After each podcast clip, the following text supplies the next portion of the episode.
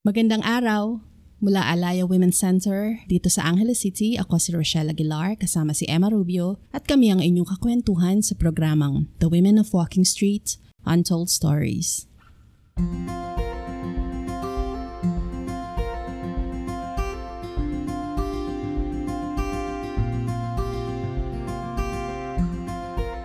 Episode na ito ay may tuturing na isang special episode dahil ito ay tungkol sa mga updates ng ating gawain dito sa Alaya Women's Center at hindi pa tungkol sa aktwal na paksa ng ating podcast. Maipapaliwanag sa special episode na ito kung bakit hindi tayo nakapag-publish ng mga bagong episodes noong mga nakaraang buwan. Gayunpaman, matapos ang special episode na ito na may two parts, ay magre-resume na tayo sa storytelling as is intended and hopefully ay makapag-release tayo ng bagong mga episodes at least once a month.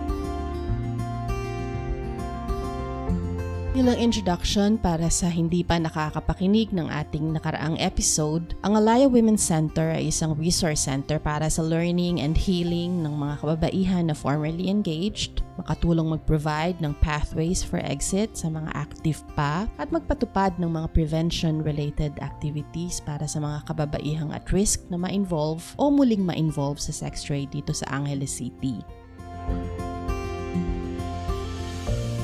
Ang Alaya Women's Center ay kasalukuyang minamanage ng Persama-sama Project Philippine Team. Ang podcast na ito, ang team at ang kabuoang programa ng Alaya Women's Center ay naisasagawa natin sa suporta ng Monsoon Asians and Pacific Islanders in Solidarity sa ilalim ng programang National Organization of Asians and Pacific Islanders Ending Sexual Violence na nakabase sa Iowa sa United States.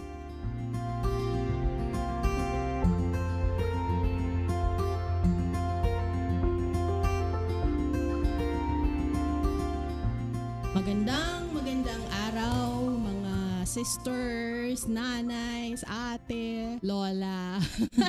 Eto na naman kami. Ako si Rochelle Ako si Emma. at pumapodcast kami mula sa Alay. Alaya Alaya Women's Women's Center. Center.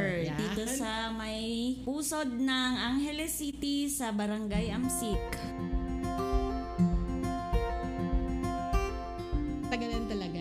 Bago tayo ulit nakaupo ng ganito at makapag ah, kwentuhan na kung saan kasama kayong lahat. Mamaya may papaliwanag natin ano yung mga napakaraming pinagkakaabalahan natin mula noong huli tayong nagkakwentuhan at inumpisahan itong ating ah, podcast. Baka po pwedeng Ate M umpisahan mo na. Ano nga ba yung mga ginagawa natin mula nung huli nating episode ng podcast natin? Nabisi tayo ng husto. Ah, maraming pinagkaabalahan ang Alaya Women's Center. Kasama na yung mga kababaihan dito sa ah, Barangay Amsik sa Angeles City. Unang-una dyan, syempre, yung pagsiset up ng opisina. Hindi pala madaling mag-set up ng isang center kagaya ng Alaya Women's Center. So, kumain din ng malaking oras natin yung pag-set up. Ang unang ginawa natin, syempre, ay nakipag-ugnayan tayo sa mga kababaihan ng Barangay Amsik para alamin ano ba ang mga problema nila, ano ba ang mga programa na gusto nila na pasukin sana sa pakikipagtulungan sa Alaya Women's Center. So, ang nanalo, ang patok sa takilya ay di yung iba't ibang mga programs ng Sulagpo. Baka gusto mong, kasi ikaw ang nakaisip nito eh, ano bang symbolism behind yung ah, salitang yan? Na-inspire ako sa kanta ni Freddy Aguilar na Magdalena. Dahil ang karaniwan tawag sa mga kababaihan na nagtatrabaho sa mga bar, ang tawag sa kanila ng mga matatanda ay mga kalapating mababa ang lipad. Ang ibig sabihin, madaling mahuli, madaling makuha. Yun yung ibig sabihin kaya kalapating mababa ang lipad. At yun naman ang nagbigay ng inspirasyon sa sulagpo. Dahil ang ibig sabihin naman ng sulagpo sa salitang kapampangan ay lumipad o paglipad. Ang gusto sana nating patunayan, ang mga kababaihan, itinatali ang kanilang mga pakpak kaya hindi sila makalipad. At yun ang layunin ng Sulagpo program ng Alaya na tulungan yung mga kababaihan na mahanap nila uli ang kanilang mga pakpak para sila ay lumipad at maabot ang kanilang mga pangarap. Maraming mga programs ang ang sulag po, iba't ibang mga training. May mga training tayo pagpapaliwanag sa kanila ng kanilang mga karapatan sangayon sa mga batas at mga patakaran na umiiral sa bansa.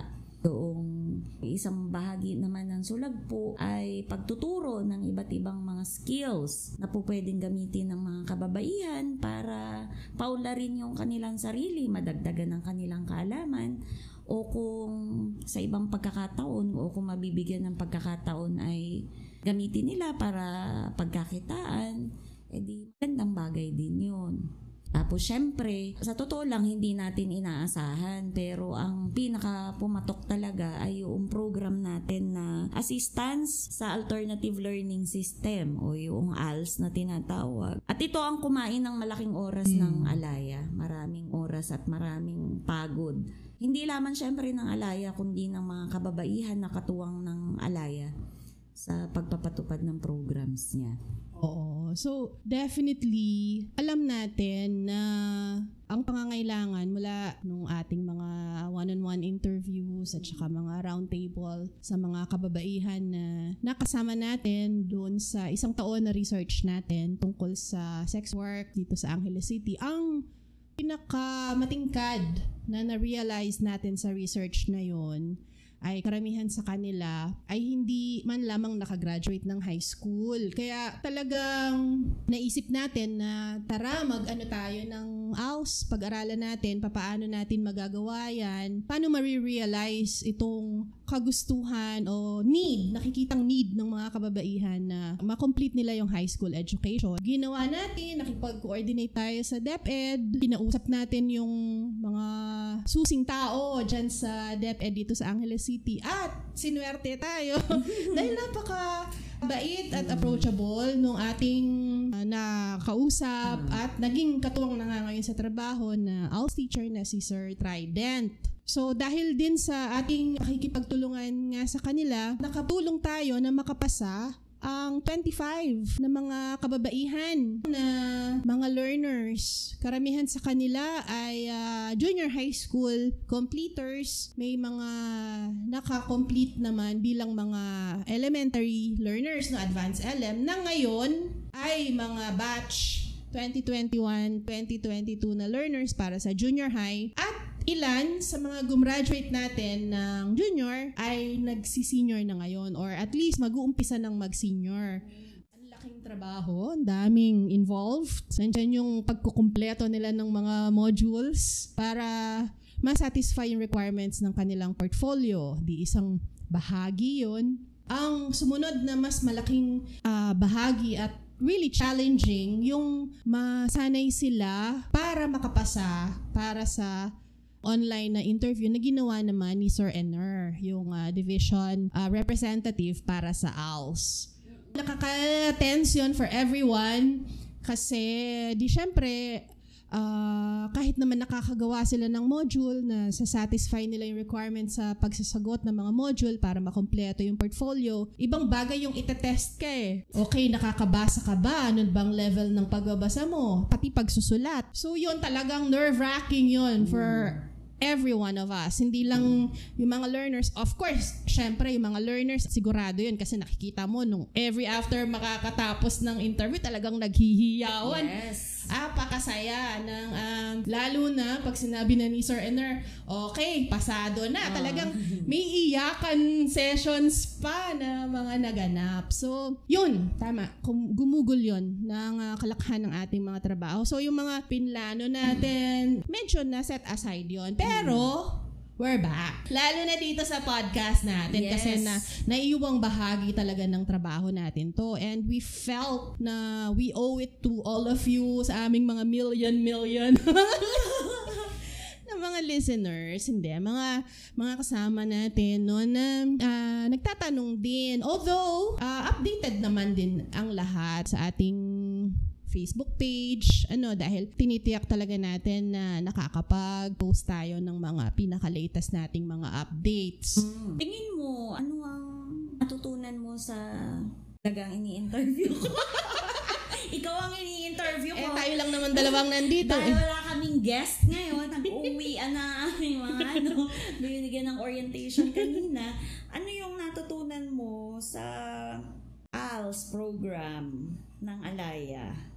Marami akong natutunan, kamangha sa determinasyon talaga ng ng mga kababaihan. Imagine mo, sinikap nating tapusin nila no yung kanilang mga modules at uh, portfolio, yung kahit wala silang kuryente sa bahay, na- yung kwento na ni Ria, lampara lang ang ginagamit niya pero kailangan niyang gawin yun sa gabi, yung kanyang modules kasi marami siyang ginagawang modules sa buong maghapon. so, yan, no, yung ganun, napakalaki ng pag-asa nila na ah, isang milestone ito sa buhay nila. Kaya naman ano eh, sinelebrate talaga natin, di ba? Oo naman, ang graduation. ang bonggang-bonggang graduation, nag-celebrate talaga tayo. So whatever limited resources we have, nag-set aside talaga tayo ng rekurso no para masaya at maging tunay na unforgettable yung karanasan and to honor them at yung kanilang naging effort para ma-achieve ito. Although, clear sa lahat na hindi to nagsusolve ng ating kabuang problema na gusto nating i-resolve. But, definitely, it is a milestone para sa buhay nila. Empowering din para sa kanila na nga, meron silang natatawid na akala nila, yun yung common sa sinasabi nila, akala nila wala na silang pagkakataon na pag-aral at makagraduate. Pero napatunayan nila na kaya naman pala nila.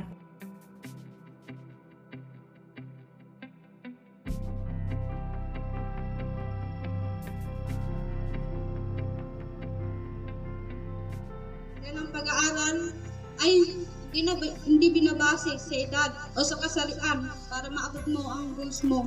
Nagpapasalamat po ako sa mga taong nagbigay lakas sa akin para ma-achieve ko ito. Lalo na sa mga anak ko, nagbibigay lakas sila sa akin para mang malakas araw-araw, maging matatag na hindi ko pakinggan lahat ng sinasabi ng mga tao na negative para sa atin na hindi ma-achieve ang ating pangarap. Nagsumikap po talaga ako para makapagtapos ng pag-aaral dahil hindi na sabihan nila ako kapag nag-aaral ako, ako hindi na ako makakapag-aaral sa trabaho pero nagsumikap po ako kahit wala po kami ilaw sa bahay. Nagtsatsaga po kahit lampara lang gamit ko. Nagtsatsaga po ako mag-aaral dahil gusto ko po gusto ko po makahanap po ng ibang trabaho at trabaho ko sa dorm. At lahat, uh, ako-graduates natin. Ako po is 31 years old. Meron ako limang anak. Akala ko hindi ko makakamit yung graduation na ganito. Sabi ate, kahit matanda ka na, pwede ka pa mag-aral. Pwede mo ba matapos yung gusto mong tapusin sa buhay? So thankful ako kasi maraming salamat sa opportunity kasi ako panganay sa amin. Tatlo kami magkakapatid. Ako lang hindi nang pag-graduate for the first time narinig ko mami ko na congratulations. Proud ako sa'yo. Kaya, kahit ilan yung anak mo, ano yung haraan mo, huwag na tayo dumepende doon. Kasi yung ngayon, kinabukasan talagang importante. Kaya maraming salamat. Maraming salamat sa inyo lahat kasi kung wala kayo, siguro hindi ko makakanta to.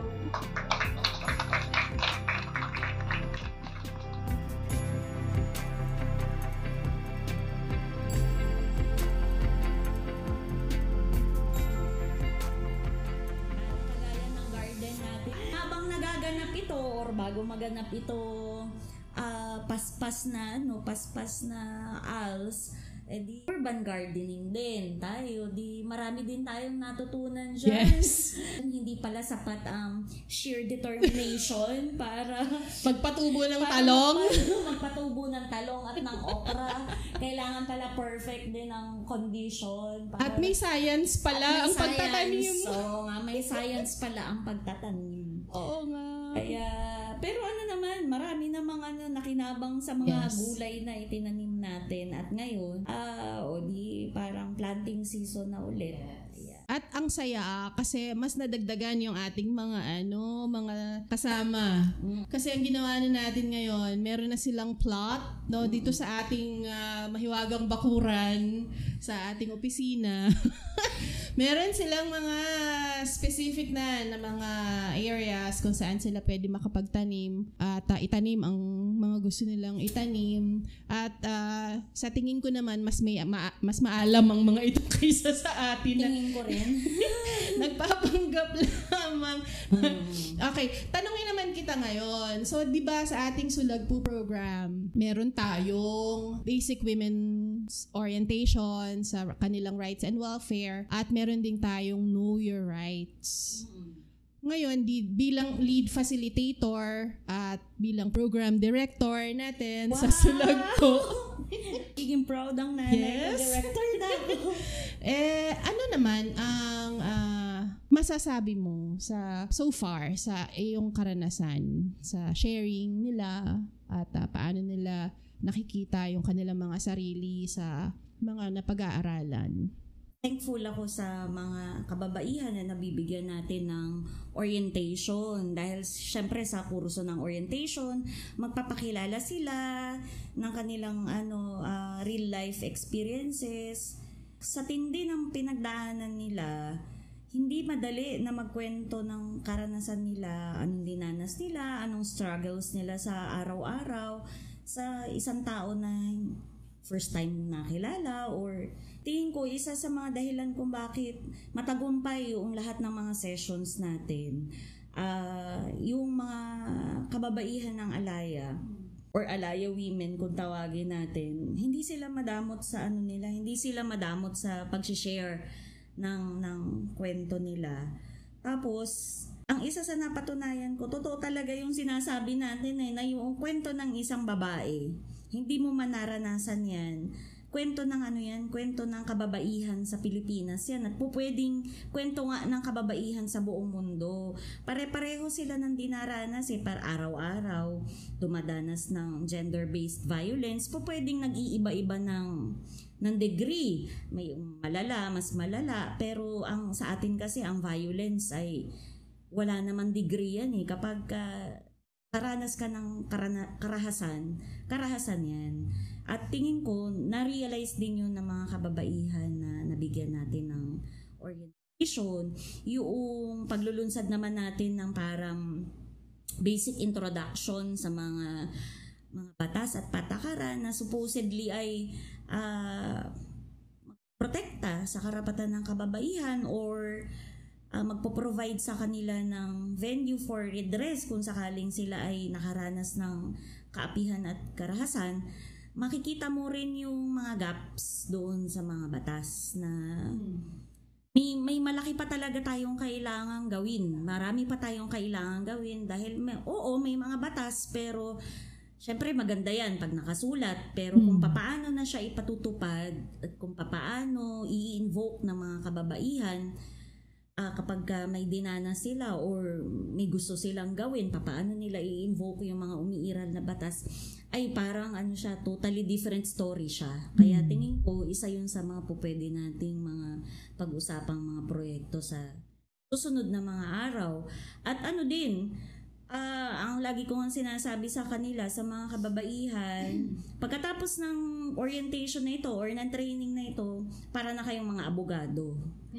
Totoo naman, dahil sil- nagsusulat talaga sila, inila, nililista nila anong batas yan, may mga nagtatanong paano kung ganito ang nangyari. Kaya ano eh, kailangan kailangan magamit yung mga batas. Dahil kapag ka naga, ginagamit natin yung batas para i- isulong yung karapatan ng kababaihan, dun lang natin nare-realize kung saan pa yung mga kulang o saan pa tayo may mga kailangan trabaho. Tama. So, dun nga na rin natin na-realize na parang may gap din at the same time sa programa natin na it's not enough na they learn about their rights, madagdagan yung kanilang mga kaalaman. Kailangan meron ding tayong malinaw na programa tungkol sa gender-based violence. So yun, yun, yun. Definitely emerging siya na kasi 'di ba, na pag-uusapan natin, meron tayong mga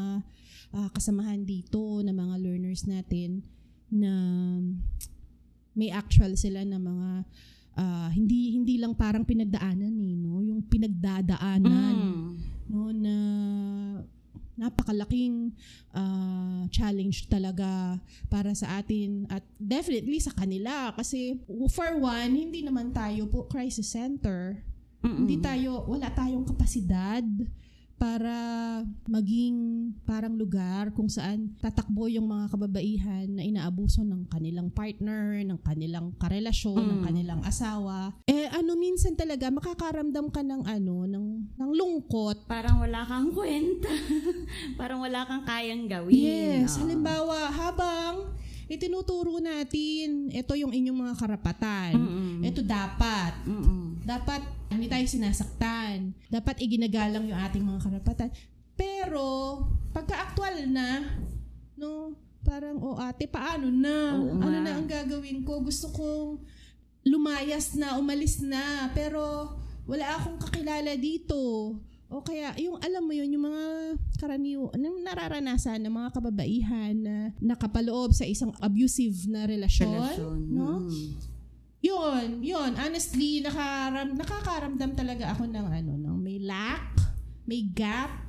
Kahit gusto ko silang ampunin lahat, di hindi naman uubra yon kasi at some point, mara, napakarami nila. Mm-mm. Hindi, hindi na tayo lahat magkakasya sa opisina. Mm-mm. Kaya, at hindi rin naman yun talaga yung ating ah, programa. Kaya, napaka laking trabaho yung paghahanap ng mga networks, no, na partners, hello partners, future No. partners. Baka nandyan kayo na pwede nating pagtulong-tulungan, no, yung ano yung gagawin natin para sa mga kapwa natin, mga kababaihan na nakakaranas, immediate, may Mm-mm. immediate need for uh, support mula sa atin na mga advocates ng uh, women's rights no and welfare at uh, mga uh, nais na wakasan ang uh, Lahat ng Ah, forma yes, ng karahasan. ng sa- forma ng karahasan sa kababaihan at nagsusulong para sa pantay ng karapatan ng mga kababaihan. So, ang isa na pero later natin pag-uusapan 'di ba yung ating mga programs pero dahil nagsha-shoutout na rin lang tayo Oo nga. ng networks baka po may mga kaibigan tayo na mga ah, lawyers no Mm. ah ng mga kapwa natin kababaihan or may ma, kahit mga kalalakihan na naniniwala din no kapareho natin sa pagkilala at pagpoprotekta sa mga karapatan ng mga kababaihan. Text nyo lang kami. message nyo lang kami sa Facebook. Although hahanapin din naman talaga namin kayo kasi talaga po naman kailangan kailangan namin kayo. Yung isa pa, parang masyado nga maraming nangyari nung mga nagdaang buwan dahil maliban sa ALS, iba't ibang training, gardening, nakapaglunsad pa tayo ng ilang rounds ng community pantry at saka feeding sa Alam mga mo, bata. oo. Nawala na sa loob ko. Magagalit si Mayor. si Mayor Chris. Siya pa naman ang ano, siya pa naman ang ano, nag, nagpapakain ng sopas sa mga bata. Oo. Nakailang rounds tayo? Apat? Ay, hindi lang. Kasi, ah, Apat meron- na pantry. Yes, Oo. apat na pantry at anim na community kitchen. Mm-mm. Kasi yung konti nating resources, pinag-divide-divide talaga natin yan. Oo nga. Na ano, na ang saya. Oo. Oo. Kaya dapat pala tinawag natin itong sila Chris at ano dito eh. Ano, para nagkwento. nag-ayos ng liquidation. nag-ayos ng liquidation ng mga pinamili kanina. Oo. Kaya di kasama yan sa ipinananawagan natin. Eh, di, syempre, nag-iipon lang ulit tayo, naghahanap ng resources para maipagpatuloy yung community kitchen at saka community pantry. Dahil yung may mga sobra naman dyan na po pwedeng ma-donate dito kahit hindi pera, sobrang panahon. Right. Yeah. And speaking of which, kaya tayo nag open ng ating Alaya Women's Center Community Store. Uy, napasyalan nyo na ba ang aming mga paninda sa ating Alaya Women's Center uh, page? Kasi meron tayong mga ano yan eh, talagang specially curated ng isang uh, bagaholic ang nakagaya ko na pinagpupuyatan ko talaga yan, naghahanap ng mga magagandang quality at brands na mga bags. Sa ngayon, bags ha, pero pwedeng in the future, ang mga iba merong cookies, merong anumang mga produkto na pwedeng ah, resulta ng ating mga pag-aaral dito sa Sulagpo, pwedeng macrame items, pwedeng baked goods, napakarami, no? Basta, ang... ah, Jacket! Baka gusto nyo. Dami na yung jacket. yes, damit. Oh. Dami. Dami talaga. At magaganda. Pumipili talaga ako yung mga magagandang quality. At murang-mura lang. Yan. so yes, visit our store. Kasi alam nyo bakit. Kasi ano man ang kikitain natin dyan sa store, nakalaan yan para tuloy-tuloy nating magawa yung community pantry natin at community kitchen. Kasi nagpapatuloy ang pandemya. Nagpapatuloy na walang regular o ah, maayos na hanap buhay yung mga ah, women-headed household natin, no? O yung pami-pamilya na naninirahan dito sa ating komunidad. So, ah, napakalaking bagay na naisasagawa natin yung ating community pantry at community kitchen. Kaya, pag bumili kayo ng mga items, o kahit i-share nyo lang, yung mga items natin na nandyan sa community store natin, possibly to somebody who might need it. Halimbawa, ah, sa susunod na mga linggo, magpo-post kami ng mga jackets. Yung mga branded na mga jackets naman yan, no? Mga magagandang klase. Halimbawa, meron kayong kaibigan na natanggap sa trabaho sa Korea o kaya sa Europe, sa Canada Mm. mag-abroad sila. Eh, alam nga namang bibili pa sila ng mamahal na mga damit, na mga winter clothes, di ba? Para pumunta. Dahil kailangan nila yun. May winter clothes May sa winter Angeles. clothes sa Angeles City. Maniwala kayo. Ah, at yan. Eh di, i-refer nyo na lang yung store natin. Kasi, oh, makakabili sila ng, ah, imagine, Calvin Klein na ah, four-way stretch na Yan. coat Oo. for 500, 600 pesos. Diyos ko, saan sila makakahanap niyan? At bibilihin nila yan ng libo-libo-libo pag binili nila yan sa kung saan man sila pupunta. Kaya tulong nyo na rin tulong nyo na rin yan sa kanila, di ba? I-share nyo, ha? At I-share saka nyo. kung ano din, kung eco-conscious din kayo, Yes. ano yan, dahil sustainable yan, dahil wala nang panibagong raw materials na ginamit dyan. Ah, kasi gawa na siya. At saka, yung carbon footprint niyan, kasi gumagamit talaga ng enerhiya, di ba? Pagka gumagawa ka na naman ng napakaraming bagong mga produkto, samantalang Ang napakarami nila. pa na nag exist ng mga products, no? Yung, kaya yes, again, pasyalan nyo yung ating ano, store. Malaking tulong po. Kasi napakaraming mga bata at mga nanay na at least hindi mag-worry anong kakainin nila for a day. Tulong-tulong po tayo. Pagtulong-tulungan po natin yan.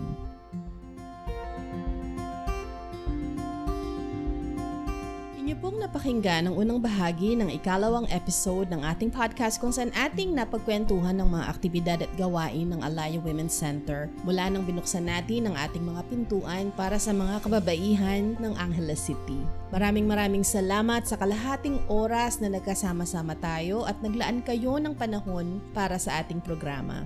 Sa ikalawang bahagi ng ating episode 2, at kasama pa rin si Emma, ay itutuloy natin ang kwentuhan tungkol naman sa mga nakalatag na exciting na mga kaganapan natin dito sa ating center kasama na ang para sa November 25 ang International Day for the Elimination of Violence Against Women or IDVAW, mga kaugnay na aktibidad dito leading to December 10 na International Human Rights Day naman. Subaybayan po ninyo ang episode na yan.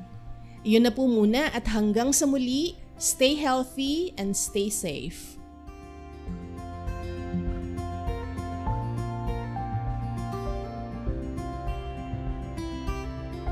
Ang podcast na ito ay hatid sa inyo ng Alaya Women's Center at Napisev. Para wala kayong mamiss na mga episodes at mga announcements, huwag pong kalimutang mag-subscribe sa Spotify, Apple Podcast, Google Podcast, o kung saan man kayo nakikinig na inyong mga paboritong podcasts. Para sa mga tanong o mungkahi para sa ating programa, mag-message po kayo sa amin sa info at alayawomencenter.org or sa aming Facebook page at Alaya Women's Center.